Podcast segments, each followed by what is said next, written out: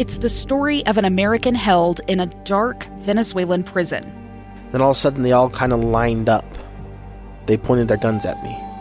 And this is the point where I thought, I'm going to die today. I'm Becky Bruce. I spent a year working on Hope in Darkness, which now has more than 2 million downloads. Find it on kslpodcast.com or wherever you listen to podcasts. Inside Sources. Inside Sources. Where KSL offers Utah deeper insights on the news. Here's our host, Boyd Matheson, on KSL News Radio.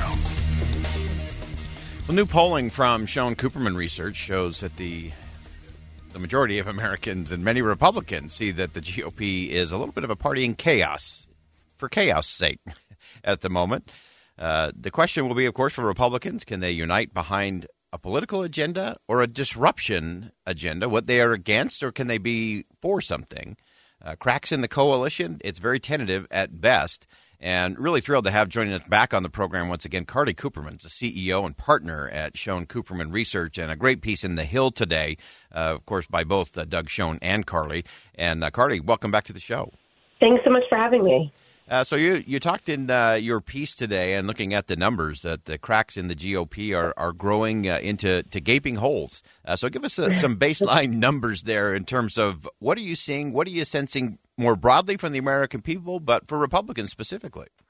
Yeah, so so we uh, did some polling nationally with voters um, in the past few weeks, and you know, we looked first high level at what we found among voters overall, and and basically the polling showed that there's an uphill battle to face for both Republicans and Democrats. You know, there was a great deal of skepticism that we saw among voters nationally towards the new Republican leadership, yet also we saw that Biden had negative ratings. But what we wanted to do then was look further into our findings in terms of the new Republican House leadership as well as you know, the new majority that Republicans held in the House.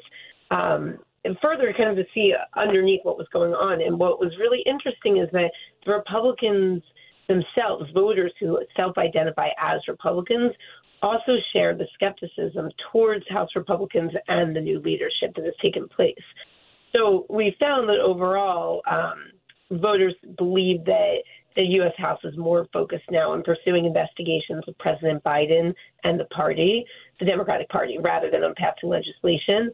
Um, but we also found that four in 10 Republican voters think that their own party is focused more on investigating Biden and the Democrats.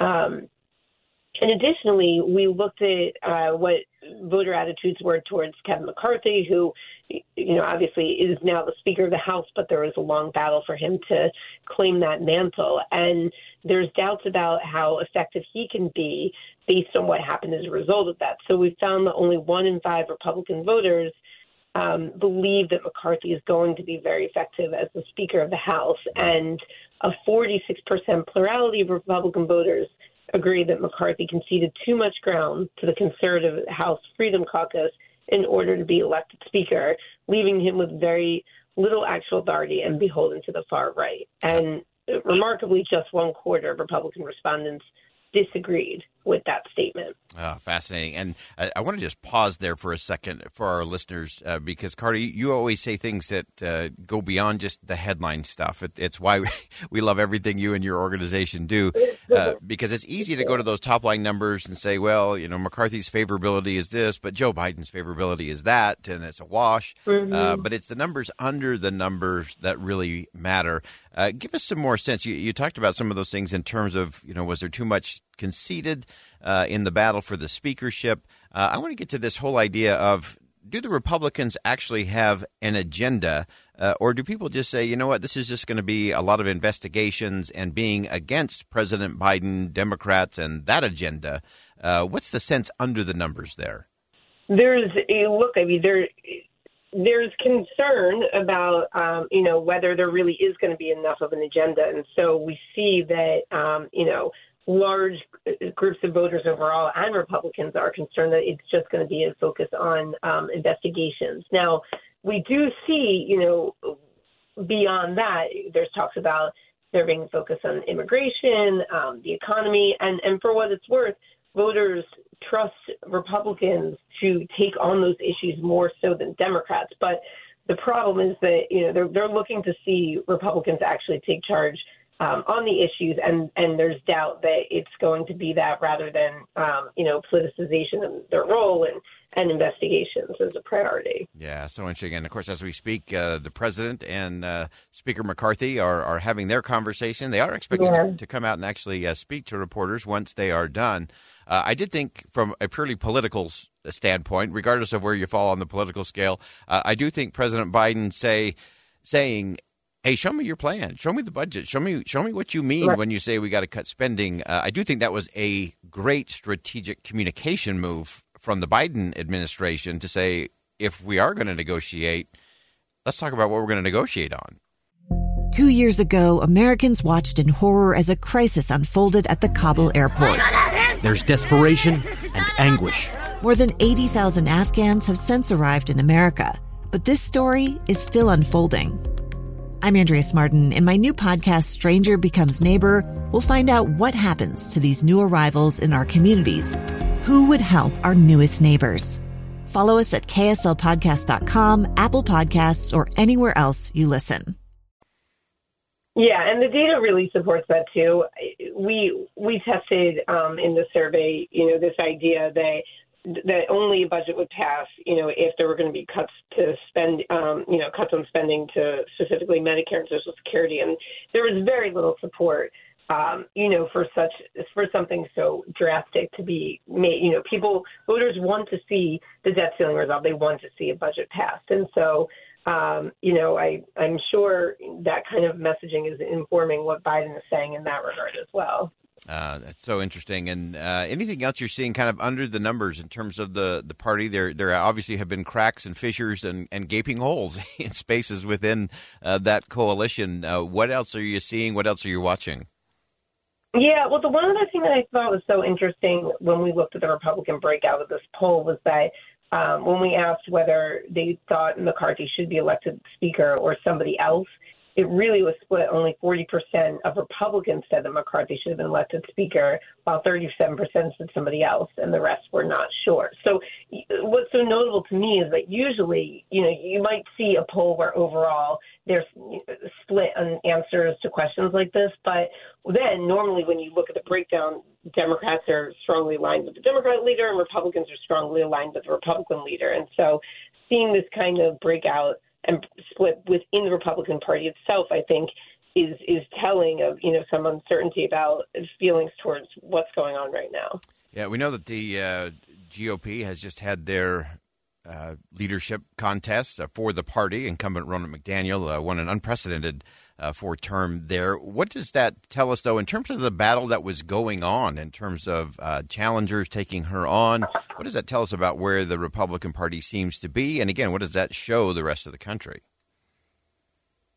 Um, you know, I think I think we're going to see versions play out where um, you know there's going to be a struggle between newer leaders in the Republican Party trying to take charge um, versus people, you know, more traditional Republicans. Um, you know, we call them Trump Republicans sometimes too. Like, there's just going to be different factions and, and um, struggles, I think, within the party that we're going to see play out as they find as they do now have the chance to lead and.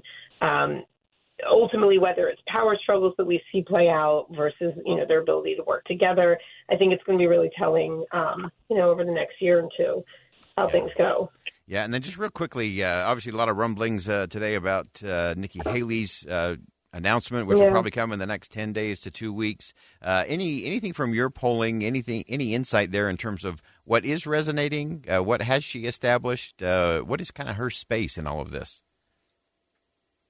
You know, it's a really good question. Um, I, I, I will say that our polling thus far, you know, the, what we just finished last month um, was really focused on on the strength of Trump as a candidate and Ron DeSantis, and so. Um, I, I assume now going forward that Nikki Haley is going to be a part of these polls. Um, we saw DeSantis strengthening in terms of his support when you look at a head-to-head matchup with Trump, though when you look at a, a larger field matchup, Trump still has a more dominant lead. But it, it will be interesting to see voter reactions to her uh, putting herself in, in the mix. Yeah, that will be uh, interesting to see if it goes uh, large. Obviously, that favors the former president because he does have that core base that uh, seems to be locked in there. Uh, so that will be a, an interesting to see as those polls uh, start uh, cranking out as we get more people into this race. It will be interesting to look at. Yeah. Carly Cooperman's the CEO and partner at Schoen Cooperman Research and just does extraordinary work. always appreciate you taking time to join us on the show. Thanks, Carly. Thanks so much for having me. Good to be back. All right. Uh, again, great, uh, great insight as always from Carly Cooperman and our friends at uh, Cooperman Research. And again, it's the numbers under the numbers that you have to watch for. Some interesting things in terms of the Republican Party. Can they coalesce around a message, a strategy, uh, a, a real set of objectives, or are they just going to be against things? That'll be a big test, I think, in the months to come. We'll continue to track it. We'll step aside and be right back on Inside Sources.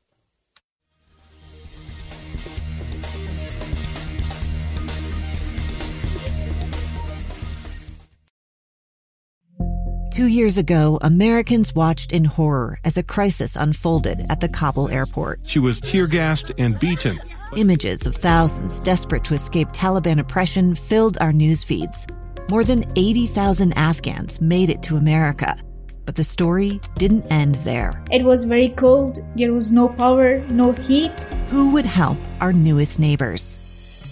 I'm Andrea Smardon. In Stranger Becomes Neighbor, you'll hear the stories of some remarkable refugees who left their homes and their dreams behind only to start over from zero. Their only possession was three blankets. And you'll meet Americans who stepped up to help them. You want me to come when you deliver your baby.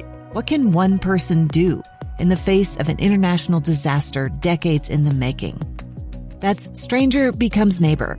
Find us at kslpodcast.com, follow us on Apple Podcasts, or anywhere else you listen.